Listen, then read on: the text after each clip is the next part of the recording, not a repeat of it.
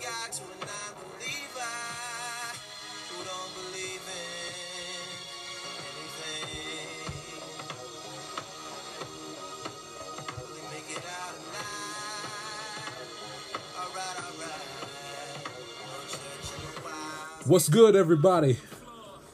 Welcome to another episode of the Ametellica TIS podcast with your host, yours truly, Jai Shields.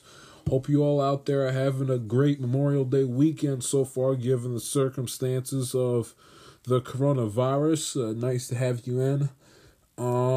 Got items of business to take care of on what will be a very short episode of the Ametellica TIS podcast. I'm going to touch on and give my opinion whether or not I think the NBA and the NHL should resume and finish out their 2019-2020 seasons, and if Major League Baseball should indeed have a 2020 season. And for the first time since New Year's Eve, I've ran out of options for the guests, so my last resort is to go to my brother, who's been begging me nonstop to be on the show, so he will join me for the first time in 2020 later on in the program. But to get to, and I'm not breaking down the match with Tiger and Phil and Brady and Manning. I'm not interested in that. And if you got anything from it, what you got is that Tom Brady stinks as a golfer. He's Tom Brady, okay? He's not God. But anyway, that's not the handle there. So when it comes to the matter of the NBA and the NHL resuming their seasons, here's my take on it. I think that both leagues should finish up and wrap up their season for this particular reason. Considering the fact that their season was what? 2/3 of the way finished until the virus shut everything down. So they had already played more than half of their regular season, and playoff teams for the most part were already put into place, and the playoff picture itself was already beginning to take form. And So finish what you started. There is certainly. If the Brady and Manning thing proved it, if these little UFC fights that we've been that's happened about the last whatever it might be, and the Korean baseball, even though it's in Korea, they've been able to pull that off, and in Europe they've been able to resume a bit of the few soccer leagues that's over there. If you've learned anything from that, is that sports can be played during this virus if you do everything right and if you do it correctly. If you take the players' temperatures nonstop, if you test them once or twice a day, and you basically do your best to keep them from socializing with, outside their own NBA landscape, outside of their families, teammates, and team personnel. If you keep the socialization outside of the quote-unquote boundaries to a minimum, you'd be able to pull it off. And keep it now. And then things also get. If you practice, it's also the same thing with this. If you practice, now don't get me wrong, this virus is serious and needs to be taken seriously, but people also got to understand that it's not like you step outside or you basically walk amongst the public, you're going to come back, you're going to get the coronavirus. You got to do a little bit more than basically step outside and breathe in some fresh air and touch a couple things in order for you to catch the virus. And even though it's nothing like, and it's 20 million times worse than the flu or the cold, when it comes to basically having proper hygiene, you in a way you got to treat it as if you basically got to treat not getting the coronavirus and avoiding getting sick via the coronavirus the way you would avoiding to get sick, during cold and flu season. Keep your hands washed, keep your fingers out your mouth, keep your hands out of your mouth, keep your hands out of your eyes. Keep your hands washed, disinfect your phone, your iPad, your desk, disinfect packages when they come up to your front door, and when you get groceries, disinfect them, try to keep all the germs and stuff, to a minimum. Don't eat off the floor. So it's much more serious than the cold and the flu, but you also got to kind of go about it as if you're trying not to get sick of the regular cold or flu. Be clean and be hygienic and don't be a filthy slob. And then when you go in public, but physical distancing, and have a proper mask on. And again, keep your hands clean and washed at all times, and keep your hands out of your mouth and out your eyes. Try not to share food. Try not to drink and eat after people and stuff like that. But if these teams and if these organizations do that right, they should not. And if they have now, granted, it's not gonna look the greatest, knowing that that $1 million athletes can have their hands on the coronavirus tests and the regular American can't. But like in Maryland, for example, they had I think tests are available at your local Walmart or at CVS. So it also depends on where you live and the type of governor that you have. But as time progresses, more and more people will have access. Like if I wanted to, I could, tomorrow I could go up to the Walmart and get a coronavirus test. So at least if you live in the state of Maryland, it won't be so much of an issue. But it also depends on governmental leadership, local and all that sort of stuff. So I get it. It's kind of look bad that, $1 million athletes are going to have hands on their tests and the poor person that lives on the side of the street can't. But you also got to keep in mind there are people that, the basketball players aren't making money either. The hockey players aren't making money. The people, the producer of NBC or ESPN, they're making little to no money because they got nothing to produce, nothing to televise. So you also have to keep that in mind as well. But if the leagues do it right, as they should have no problems with restarting their season. And those two leagues, two sports, I have no issues. And I'm a forefront of resuming their season because finish what you started. The NBA has had a hectic season already with the China, Hong Kong stuff to begin the season back in the fall.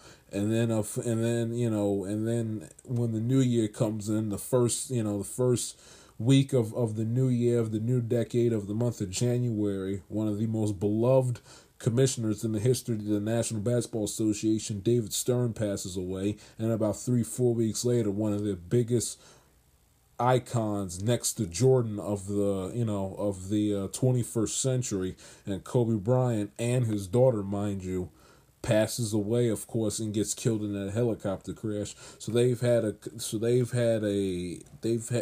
season a memorable season for infamous reasons. If you're the National Basketball Association, the least you could do is provide some entertainment and some form of normalcy for the American sports fan, and provide avenues and provide content for sports podcasters, from the amateurs like yours truly to the guys that work at Barstool for Pardon My Take, to radio from Dan Patrick to Rich Eisen to Christopher Mad Dog Russo, my main man, to Adam Schein, to Patrick Mawah, to the morning men with Evan and Babchick, so it could provide the people that like to talk about sports, whether it's for a living or as a hobby, with the goal of it being a living, such as yours truly, provides people like us some content, as well as sports fans, basketball, and just casual sports fans all across America,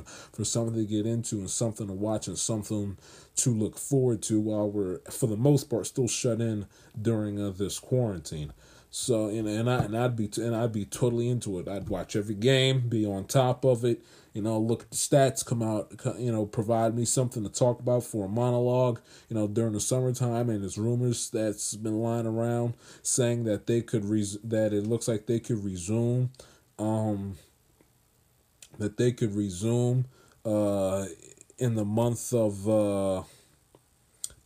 the middle of July is what I've heard. But it and same thing for the NHL. Even though I'm not a hockey fan per se, it would still provide hockey fans, like prime example, a good friend, good buddy of mine, and a friend and frequent guest of the show, Brendan Dillon. He's a hockey fan. He's a big Capitals fan. Give him something to watch and something for him to look forward to, because he essentially hasn't watched a live sporting event, since the middle of March. So, and give us basketball fans that, again, had to sacrifice this year with no March Madness. We are dying for NBA basketball, and if the world was normal right now, we'd be wrapping up the conference finals, and game one of the NBA finals would be later this week on Thursday the 28th. If the normal schedule, I could go back and check and see if I'm right on that, But game one in the NBA Finals, I would imagine would have been Thursday the 28th, and we'd be wrapping up the conference finals on Memorial Day weekend. But I think the NBA should finish their season, finish what they started. They're 2/3 through the season. Hold your breath, hold your nose, hit your knees, and pray to God that you'll be able to wrap up your regular season, in time for before this predicted second wave comes about. Find somewhere in Disney at the Wide World of Sports Complex, or Orlando in Disney World, Vegas. I don't care where you got to do it. But, hold your breath, hold your nose, and cross your fingers and pray to the good Lord that you'll basically can wrap up your regular season for what's left of it. Play about a 2-week regular season, and then play the playoffs, and truncate your playoffs. They're too long to begin with anyway. Truncate your playoffs, so you're playing best of 3, best of 5 first few rounds, and then so you have your conference finals and NBA finals, best of 7, wrap up your season by Labor Day, and and pray to God that the second wave of the virus isn't here yet, and hold your breath to see if you can start your 2020-2021 season with fans, whether it be in December on Christmas Day or God forbid, after January 1st of 2021. And if you're the NHL, the same thing goes for them. Finish out your season, wrap up your season, be smart, be healthy, and hope and pray that you can have a regular season with fans for the 2020-2021 season. As far as Major League Baseball is concerned, last point, then we'll get a break. Major League Baseball, again, the players and the owners are still bickering back and forth over money and revenue split. Manfred is out to lunch.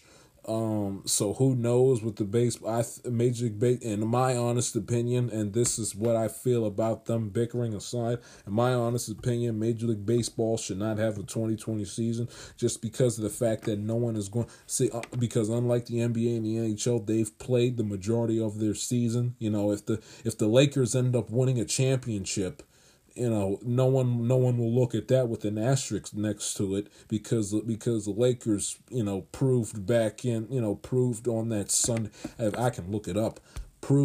Sunday, which would be, I believe, March the 8th. Yeah, March the 8th, when they beat the Clippers in the Staples Center. They looked like that they were at least at the minimum a favorite in the West to go to the NBA Finals. So if they beat the Bucks, in 5 games in an NBA Finals, you know, in the middle of Orlando in late August, early September, people will take that, you know, they'll take it seriously, and they won't, you know, in 20 years down the road, they won't look at it with a little asterisk next to it, because we all knew back in February that the Bucks, the Lakers, and the Clippers, if you want to use them as an example, were one of the top teams and best teams in the NBA playoffs long before the virus shut everything down.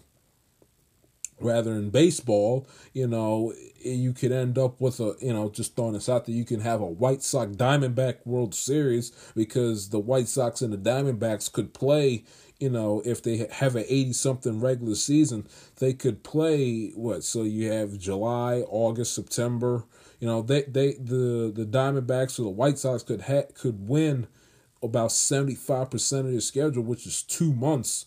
Which in a regular MLB season is what, 2 out of 6, and you play 6 months of a whole baseball season.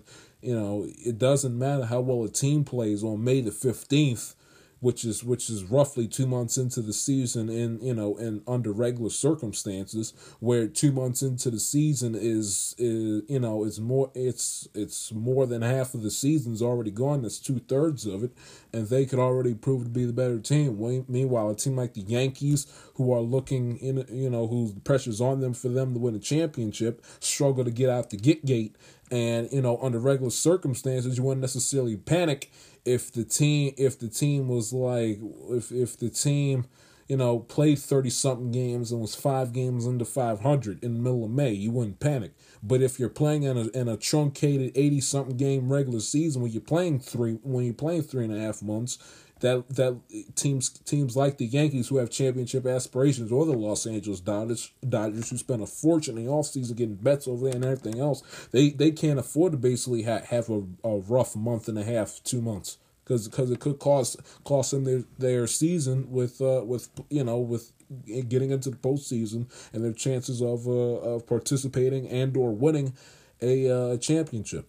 But I just think baseball should just scrap the whole season altogether. Whoever wins, whether it's the Astros again, God forbid, or anybody else, they won't look at it. You know, will the Dodgers fan feel fully satisfied if they win a championship this year? With it being that, with if they won it this year being their first championship since 1988, would the Dodger fan that's been a Dodger fan for over 30 years, with Vince going on the radio and everything else, or just the Dodger fan that has a little bit, that has like a sense of a historical significant sense of the franchise's past successes and all those things, would a Dodger fan still take that championship seriously when comparing it to 1988?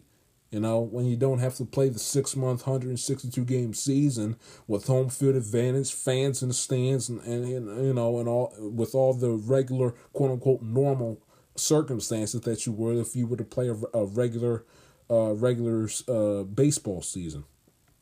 I don't think I would, me personally.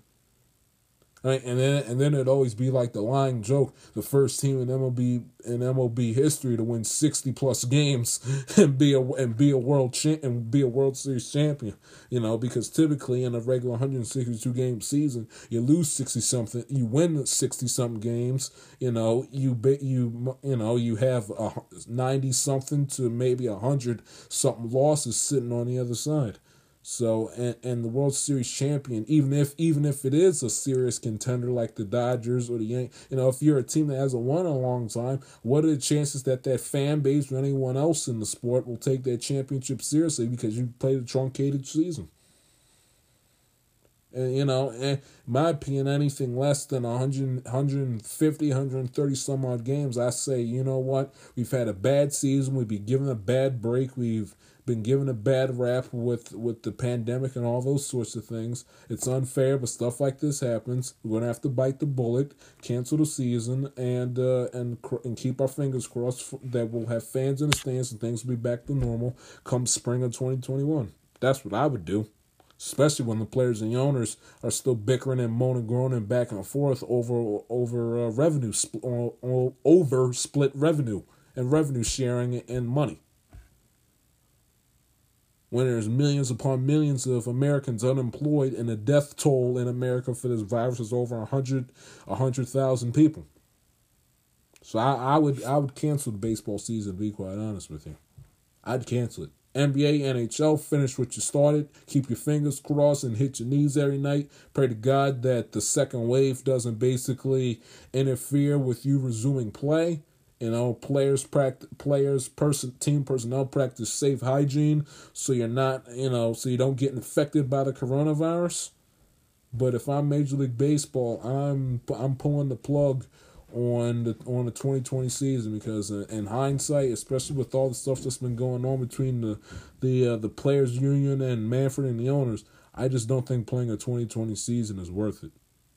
Not to mention you're going to carry more than 25 guys, because it's not an official Major League roster, because the virus came and shut down sports prior to the official 25-man MLB roster was made.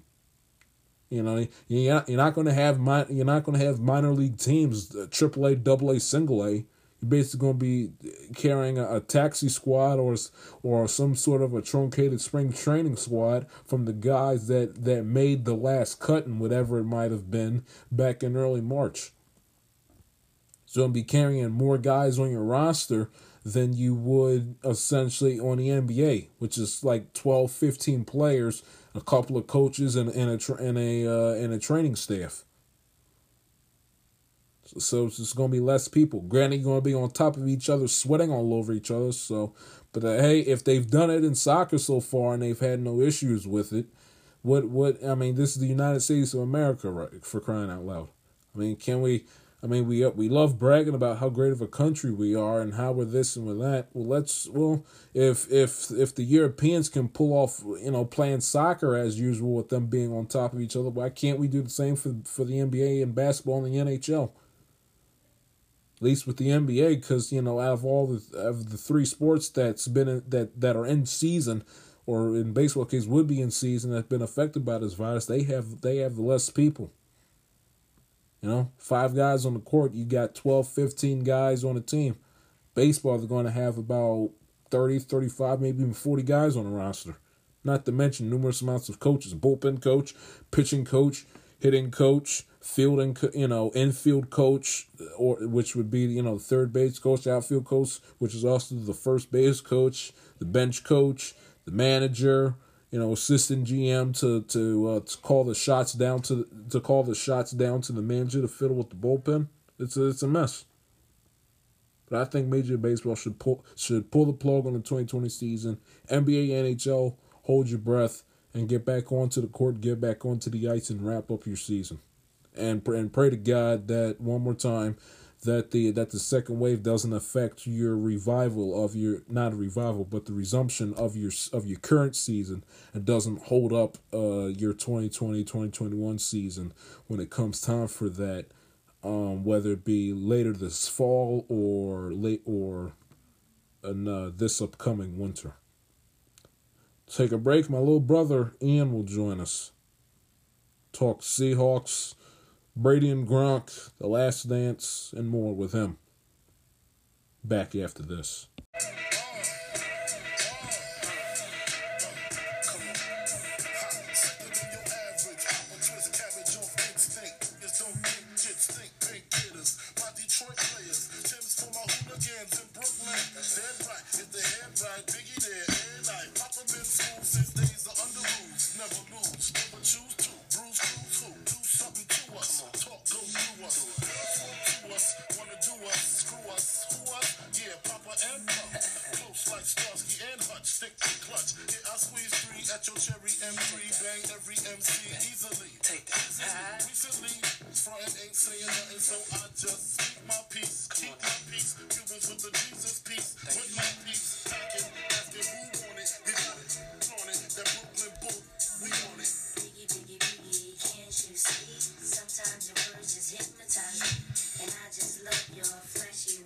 Had to bump Biggie. His birthday was on the 21st, so born 1972, so he would have been his 48th. If my math is correct, it would have been his 48th birthday on the 21st, and we pay tribute to the great Notorious B.I.G. by bumping one of his best songs and hypnotized. Welcome back to the Ametellica TIS podcast. Join me now and beg me nonstop essentially since the year began, wanted to be on the podcast. I've had basically everybody and their mother but this guy on. He's my brother. I've seen his face nonstop for the past 10, 11 weeks, whatever it might be. My brother Ian Shields, the floor is yours. How are you today? I'm good. How are you? I'm doing all right. I've asked, this has become very mundane with every person I've had on the program, but you are no exception to this question. Give me your thoughts on basically the coronavirus and putting sports and essentially life on hold. Give us your thoughts on, how's online schooling going, and you can just give me your thoughts on the coronavirus pandemic as a whole. Well, I know the coronavirus has stopped everybody from doing whatever is normal and whatever they want to do, what they like to do. I mean, right now, I wish I could be. We would have just finished up a party just now if the coronavirus didn't happen, but. And we had, for those of y'all who don't understand, my family has an annual Memorial Day cookout with cousins and aunts and uncles from my mother's side of the family. So, and this is the first year in however many years we've done this that we haven't had that cookout on that Sunday before Memorial Day. So that's what he's pointing to. Ian, you may continue. But I feel this is for a reason. I mean, I know me myself, during the coronavirus, I've just been working on my craft basically for baseball, football, and really lifting and putting in work more than it usually would be if I wasn't going to school. So, frankly, I hate the coronavirus, but this right now, I kind of appreciate it right now. But it's just people not washing their hands, people not listening to orders, and think that they don't apply to themselves when you're affecting everybody, and you're really killing everybody if you don't be cautious about everybody else around you, not worry about yourself, and just not being selfish. Online schooling, that's been okay. It's just tough. Waking up in the morning and knowing that you could be right back to sleep and you can just slack all day, but you gotta do your work and do what that you need to do, because we're all preparing for the long term and not for the short term. So, coronavirus has been, it took a number on what we be doing and, what we would like to do, but it's here. What are we gonna do about it? Just make the situation the best that you can. Yep, you gotta make the best of what's going on. Switching gears now to sports. Give me your thoughts on the NFL draft as far as it being the first ever virtual draft where the players were from home. Goodell announcing the picks from his basement. Give me your thoughts on the NFL draft, and then we'll get to the Seahawks and their picks. Did you like the virtual draft? Would you like it if they did it again? By choice, not necessarily if push came to shove. If God forbid we had another pandemic in the near future, but if they decide, you know what, everything will be the same. Coaches, the player, the team personnel will be at the team facilities, so they won't necessarily be at home, but the players will be at home, and Goodell will do the picks from the basement. Give me your thoughts on that. Would you like to see that again or no?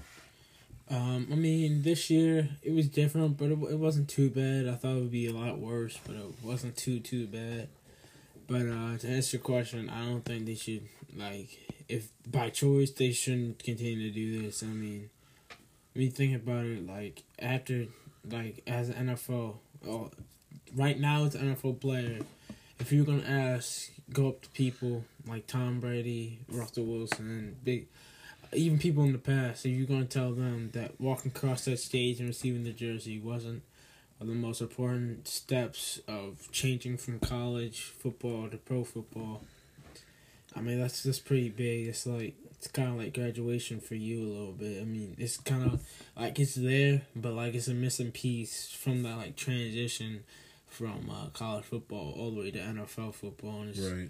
I mean, it's nothing like walking across the stage. I mean, I know some people are at home, but I mean, it was different this year. But I think by choice, I think they should continue how it used to be and have them walk across the stage, put on their hat, and receive the jersey from Goodell. That's good. And I didn't think about it as like a form of it being like a college graduation in a way. That's good. Good job, man. Good job.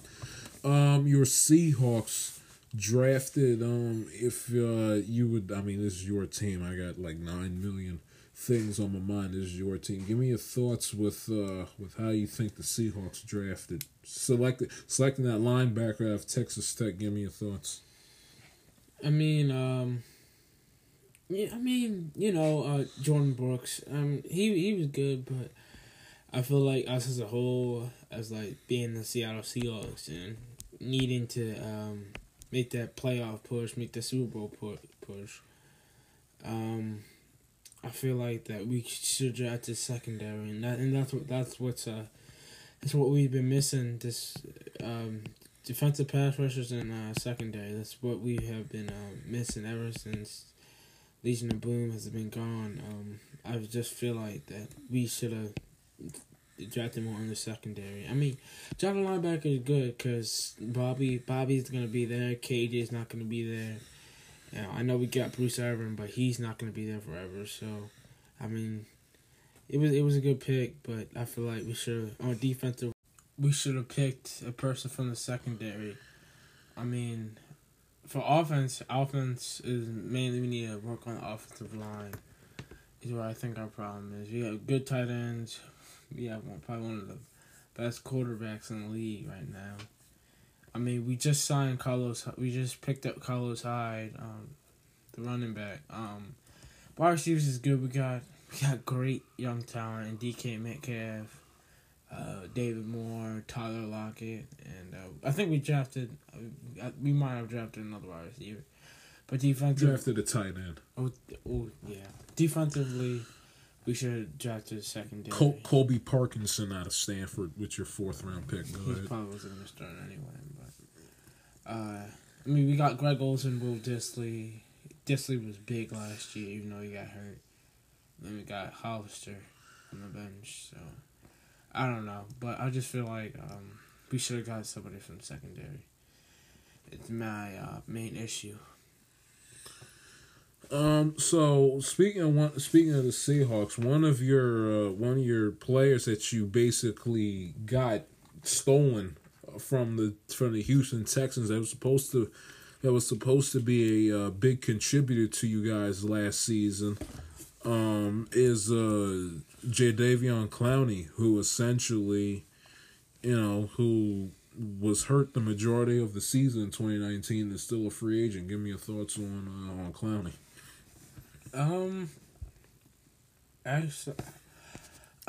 He said he said he loves Seattle and he wants to play for a playoff team contender. And I don't see the Giants. I don't see the Colts. I don't see. There was one other team that I can see Clowney with. Clowney, it's gonna take a while, but he's coming back to Seattle. I mean, honestly, when you think about it, this year, he really didn't have a great year. He didn't. Because he was hurt all the time. But go ahead. I mean, no, he missed 3 games. But even when he was not in the game, it was even when he was in the game, he was just he really wasn't there. I mean, he made a couple run stops, but that pressure that they had, I didn't see it like I saw it in Houston. I mean, if we go back to Houston, he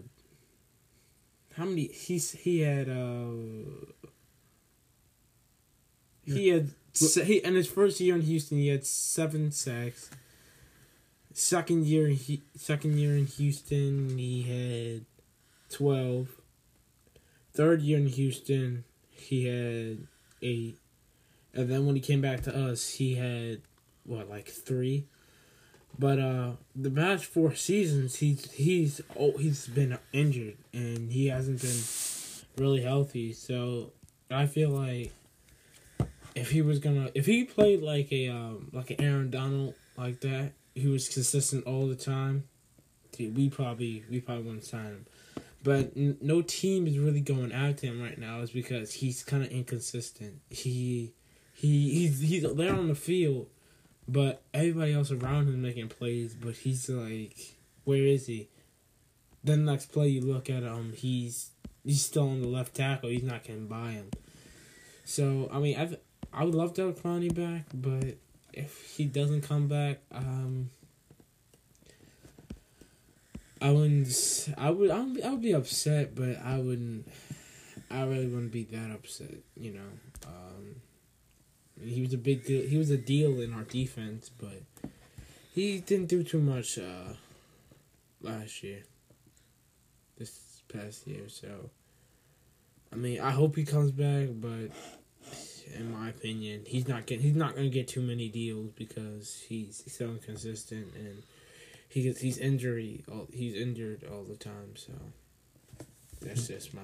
That's my deal. Brady and Gronk reunited in Tampa. Give me your thoughts on that. I don't know. People are hyping it up like they're about to be the next Patriots, but y'all need to slow down. Gronk's been out of the league for what? A year. Oh, yeah. A year. He's been out for a year. Brady didn't play his best football last year. I don't want to hear the receiver garbage. He didn't play his best last year. His last moment of a Patriot was a pick six. So, remember that. Tampa Bay defense. I mean, Tampa Bay's got good defense. I mean, keep in mind they had Jameis Winston had Jameis Winston and threw 30 interceptions and went 7-9. The defense isn't terrible. Be fair, it's not terrible. The pass rushers are good. Secondary, no. Secondary. It doesn't. I'm not sold on that. I don't know. I mean, I feel like they'll be good, but do I think they'll be first place good? No. The Saints are winning the NFC South. I agree with that. Gronk and if you're trying to tell me Gronk and Brady is better than Breeze and Thomas, that duo, you're sadly mistaken. And Mike Evans he's a beast, but I don't think that's Brady's type of play style. I mean, I think he likes those little kind of short receivers like Julian Edelman go under the middle, little dump offs, and they can make big plays. I don't think he's an over the top guy like a Joe Flacco. Because Brady doesn't obviously he never has had that much. He's never been a quarterback that's had like that great of an arm as far as arm strength or throwing deep is concerned. But I mean, but you make a good point. He's gotten up in age; that arm strength is no longer there. I mean, if he's got Gronk there to go over the middle, and then when he needs to go over the top to Mike Evans, that's a pretty. I wouldn't want to necessarily game plan up against the greatest quarterback of all time, Gronk, who might still have plenty left in the tank at least for 1 or 2 more years, and then one of the top 5 wide receivers in all of football, and Mike Evans, who had a hell of who was a pretty good receiver. I just don't think Evans and Brady. I mean, since it is quarantine right now, is a perfect time they could be clicking right now, getting on the same zone. But I feel like this quarantine, and I just don't think Brady and Evans are gonna click for the first couple of years, and I think it's going to take some time. You said Brady and Edelman? No, Brady and Evans. I said Evans. Yeah, you said Edelman. Sorry, I meant Evans. But I mean, Evans is a great wide receiver. I wish I had him. I wish he was in Seattle if I could, but I just don't think Brady doesn't have that arm strength like he did. He doesn't have the Joe Flacco kind of arm strength. He definitely doesn't have the Aaron Rodgers. Can we pick a current quarterback that's good like Patrick Mahomes' arm strength instead of Joe Flacco? One year deal with the Jets. I also said Rodgers too, but I just think Brady's getting up there in age. He doesn't have it like he used to. I think give it a couple of years, he's out the NFL. Do you think when it's all? Do you think we'll have an NFL and a college football season this year, with the pandemic and the potential second wave that's been swirling around? I want them to, but I think it's a toss up. I mean, if NBA opens up, then NFL is definitely opening up. Will there be fans? I have no clue. But we have one. It's a possibility, but I'm not for sure on that. Speaking of the NBA, do you think the NBA should resume and finish their season? No. Why not? Every other sport, baseball, basketball is one of the sports where everybody's touching the same ball. No gloves to protect them. No towel to No, nothing. So it's just everybody's passing the ball. Everybody's hands is touching everything. And basketball was honestly the first sport to get shut down, right? Because of Corona. Because Rudy Gobert, yeah. Rudy Gobert decided to get Donovan Mitchell coronavirus. So I think they shouldn't have an NBA season. They shouldn't finish it out. I think I know the Lakers would have won this year, which they will probably do next year. But they shouldn't. They just cut it for this year just to be safe. That's just my. What do you think about? Do you think baseball should have a season this year? No, I feel like every sport. I mean, we all may not want it. This to happen, but I'm trying to have sports for the long term. I'm not trying to have everybody sick. So I think every sport should start. I think everything later on in the year should start gradually open up. But throughout what year? 2020 or 2021? Like late 2020 or late 2021. So like by the holiday season. Right. Yeah. Or what the NBA could do, which I think may be fair, is just next NBA season, don't do it, but just resume where you were last year, like resume from February? From February? It was middle of March. Oh, middle of March. Just resume from there and just go right into playoff time.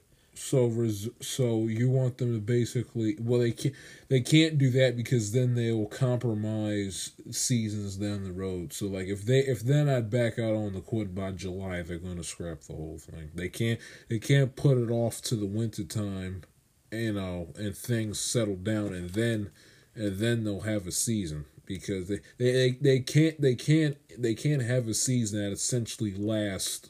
a whole 12-month period. Because if they do that, they'll throw their seasons down the road off. They'll throw those seasons off the tracks. So I understand what you're saying, but they can't afford to do that. If they're not back out on the court by August, they'll pull the plug on the season for sure. Speaking of the NBA, this is the first Sunday night without The Last Dance. That 10-part documentary series on produced by the people at ESPN, Netflix, and NBA Entertainment on Michael Jordan's career in the 1997-1998 Last Dance, Chicago Bulls. Give me your thoughts on the documentary. What you think about it? What were some of your favorite moments? What were your takeaways? Let me hear. I love the documentary by one. I think it's what everybody needed. Just for once, being in quarantine, nothing to watch. I feel like that just... I mean, They made a lot of money on that because I know everybody was watching that. And, it was good. Probably my favorite part was when Michael Jordan kind of broke down in tears and kind of explained why he wouldn't ask one of his teammates to do something that he wouldn't do. And I feel like that moment and like what he said, the difference between LeBron and Mike just surpassed LeBron by like 50% because of that, because I feel like LeBron, he's lacking that toughness on his teammates like that. He rather catch an attitude than actually kind of be like Jordan. Just, I mean, if it takes him to yell and scream at you to make you better, that's what it takes. But and at the end of the day, everybody on their teams was in the same goal, which is to lift that Larry O'Brien trophy there you go. Together. I mean, I loved it, but what Jordan said during that moment, that I think that's what everybody needed to hear, and I feel like that LeBron and MJ controversy. I feel like LeBron just didn't stand a chance with MJ because I just feel like LeBron was lacking that leadership, and because he was lacking that leadership, that's why he only has 3 championships out of, 8 or 9 NBA. He's 3-6 in NBA Finals, yeah. So, what? Give me your thoughts. Did you learn about him as a person, his career, the him signing with Nike, the relationship with his father's murder, the gambling, the food poisoning game? Go. I didn't know. Most of the stuff in that documentary I did not know, so learning about that right then and there, and learning about it in that documentary I like that, and I like how it just didn't stay focused on Mike. It's focused on Scotty, Steve, and Dennis Rodman. Yeah, Dennis Rodman. Give me your thoughts on Dennis Rodman. When you said his name, you rolled your eyes. Give me your thoughts on Dennis Rodman.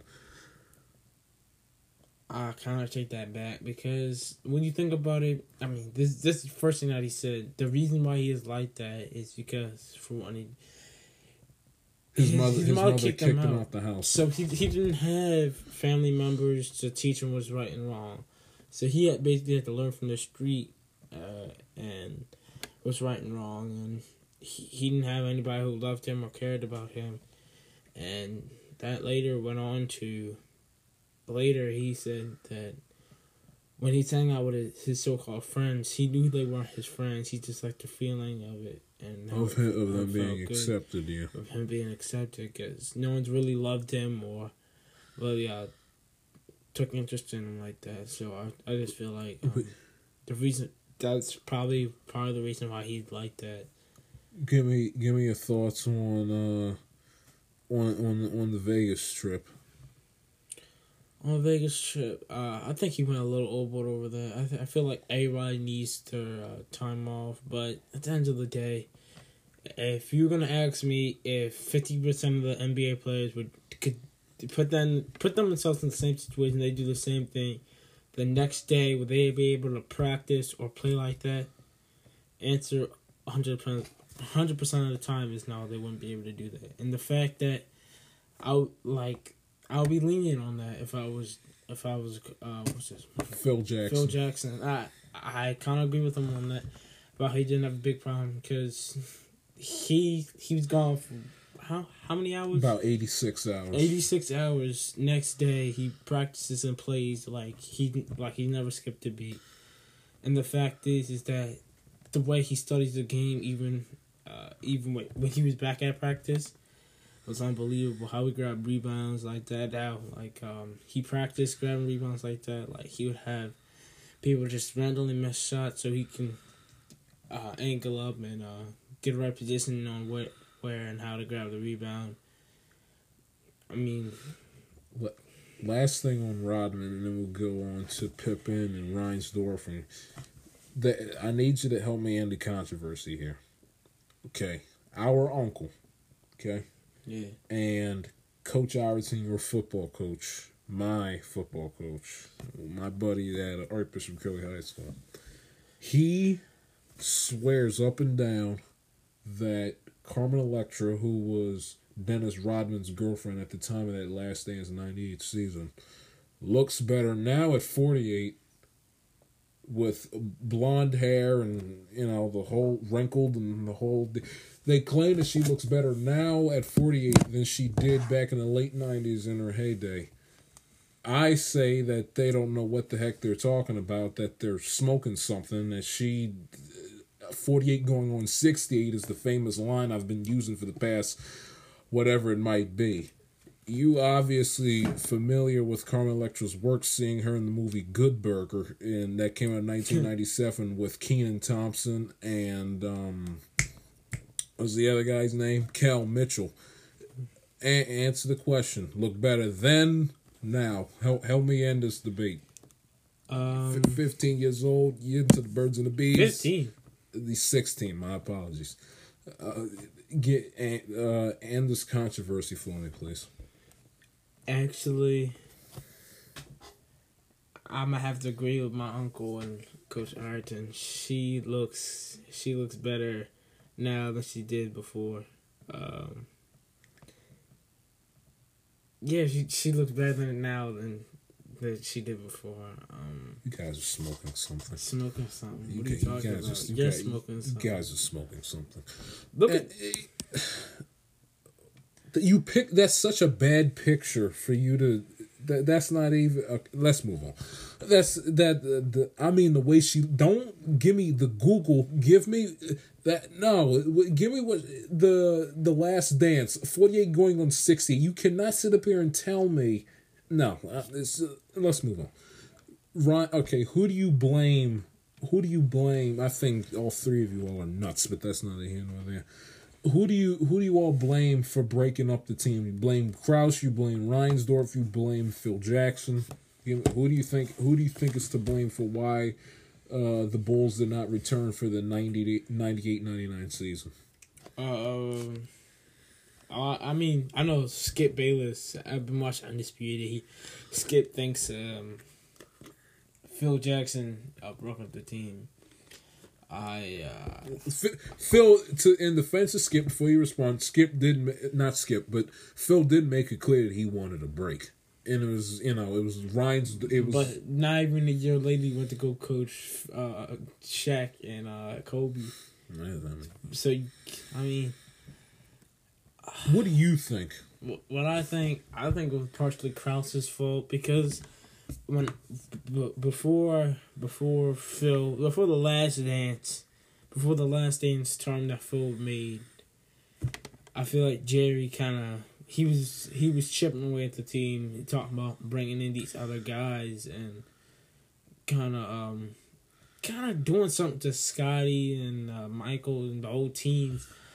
How they kind of view themselves as together, and the fact that how Pippen and Mike reacted, I don't blame them. I mean, they said they had nothing against Kukoc. Kukoc, you had it right Kukoc. The first time. But I mean, I wouldn't blame him. I mean, he's always looking for somebody else instead of being satisfied of what he has, and. He forgets who the people who brought him that those trophies and championships. I agree. Like Mike said that he's going out looking for new children, but his first children brought him the gifts that he has now, which I don't get. I mean, I feel like Krause did most of the damage, and he kind of put... What about the owner? I mean, he had a part in it, too. I mean, I feel like he could have, as the owner, he knew what he had, and I feel like he should have stepped in and draw the line with Krause and said, hey, what we have going on now, That's not a lot of teams can have that, and the fact you have Michael Jordan, Scottie, and Dennis like that, I mean, I don't know. I mean, I feel like in the documentary they said, I feel like Scotty... Mike said everybody would probably be back on a one-year deal, but I feel like it probably wouldn't have been the same because Scotty probably wouldn't have been there. Is a possibility, but they probably would have to offer him a lot for him to stay. I mean, he really didn't even want to play that year. I mean, it's just that I feel like Mike had an influence on him. And just... Speaking of Scotty, give me your thoughts on how he was portrayed in the documentary and his career and things of that nature. I love Scotty. He's very, very mellow. How he talks about the story about him being, I think, 6'1", coming out of high school, right? Yeah.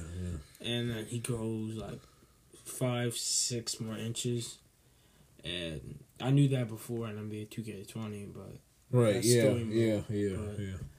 I mean, focusing on Scotty and how he was raised and how he grew up, I mean, I like that. I kind of wish they would have...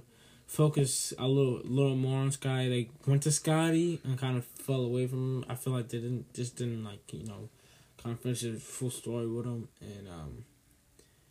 And when they talk about that contract that he had, about what was it, 7 years? It was like 7 years. 7 years, 7 years. I gotta pull it up. It was 7 years. 7 years, maybe $13 million or something like that. I thought it was. Let me see. See, because I want to make sure I get this right. Let's see here. Hold on. Because he had more years than he was getting paid money for. Let's see if I can look this up. Cause it's a, you know, Pippen basically, we spent like, 40 minutes on it. 7 years, $18 million. That's what it was. 7 years, $18 million.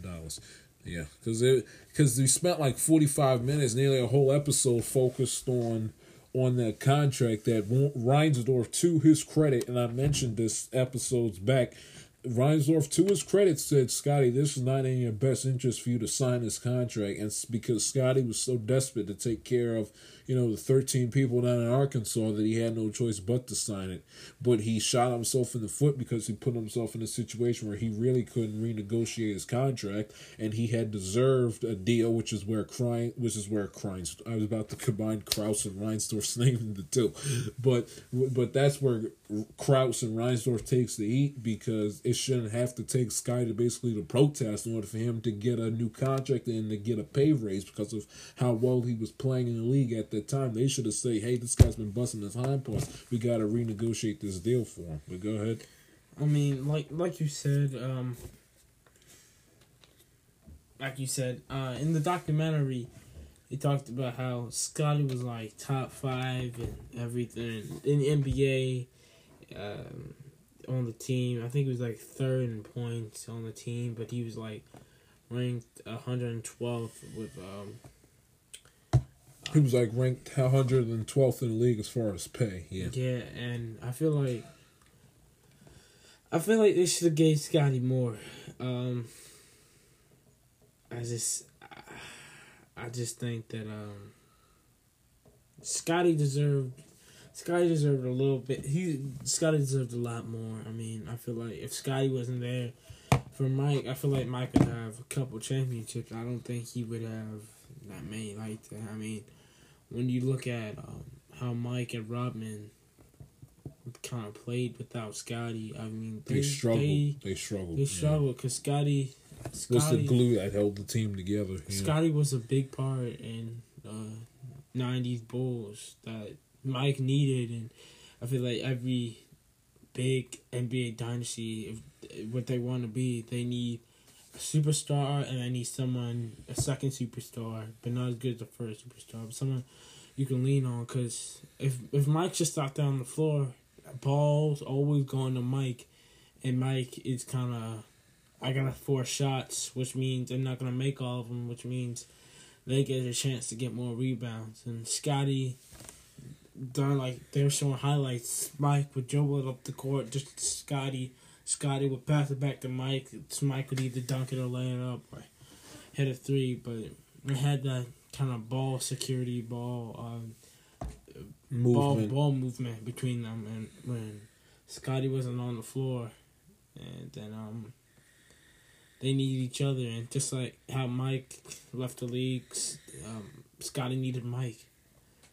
I mean, they both needed each other, and I feel like Scotty shouldn't have gotten paid as much as Jordan, but Scotty should have got at least paid half of what Jordan paid, because Scotty needed it and Scotty deserved it. But would I blame him on checking the contract that he had?